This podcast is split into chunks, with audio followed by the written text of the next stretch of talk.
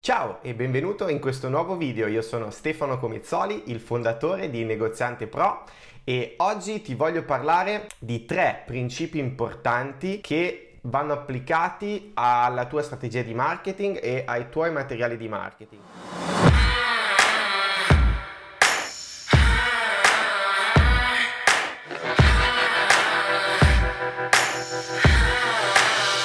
Ovvero questi tre principi vanno a formare quello che viene definito il potere della familiarità e in che cosa consiste? Consiste in questi tre punti cardine, nell'importanza, nella rilevanza e nell'integrazione culturale. I tuoi messaggi di marketing quindi dovranno essere rilevanti per il tuo target, dovranno essere frequenti e soprattutto dovranno essere integranti tra poco ti spiego che cosa significa. Partiamo dall'importanza.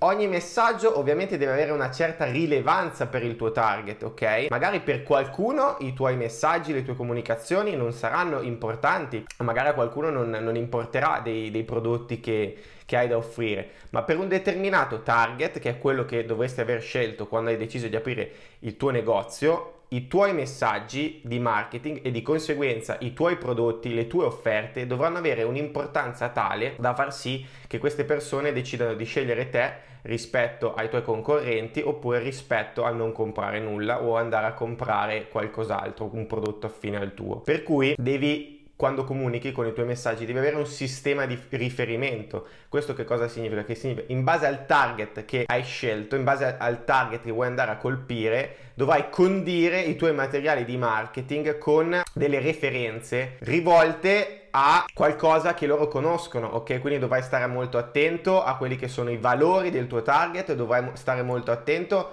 a quella che è l'età magari del tuo target per fare degli opportuni riferimenti a qualcosa che loro guardano ed usano attivamente, come può essere anche una serie televisiva oppure un cartone animato, non lo so, dipende dall'età che hanno i tuoi clienti. Questo ti servirà per rendere i tuoi materiali di marketing appunto più importanti, più impattanti, perché quando una persona magari leggerà un tuo articolo, la descrizione di un, un tuo prodotto e troverà un riferimento a qualcosa che conosce molto bene, sicuramente sarà più propenso a venire da te a frequentare il tuo punto vendita e ad acquistare i tuoi prodotti.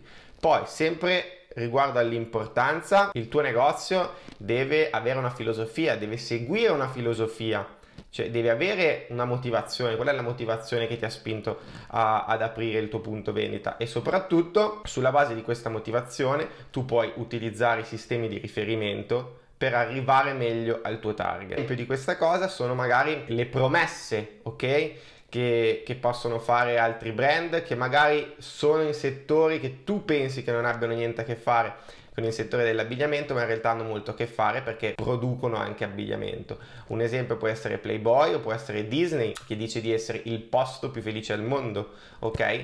Quindi il tuo negozio, che cos'è che può dire di essere, ok? Che cos'è che rappresenta? Che cos'è che rappresenta per i tuoi clienti? Il secondo punto più importante è la frequenza perché i tuoi messaggi di marketing, le tue comunicazioni con i tuoi clienti devono essere frequenti, devono essere assidue, devi fare in modo che non si dimentichino mai di te non puoi fare una comunicazione rivolta ai tuoi clienti solo quando magari hai la necessità di incassare, solo quando hai problemi di liquidità, solo quando ti si presenta un imprevisto. Tu devi essere presente in maniera costante e attiva nella vita dei tuoi clienti, quotidianamente praticamente, quotidianamente devi ricordare loro il motivo per cui devono venire a comprare da te rispetto ai tuoi concorrenti o rispetto a non fare niente. Questo è il significato più profondo del marketing. Quindi il tuo obiettivo è quello di comunicare frequentemente con loro e di creare una relazione con loro, di modo che tu risulterai essere la prima scelta nella loro mente quando dovranno acquistare un determinato prodotto o un determinato servizio che è collegato a quello che stai offrendo tu. Il terzo punto, molto importante anche lui, è quello dell'integrazione culturale. Che cosa significa integrazione culturale? Significa che i nostri prodotti dovranno diventare parte della vita quotidiana delle persone.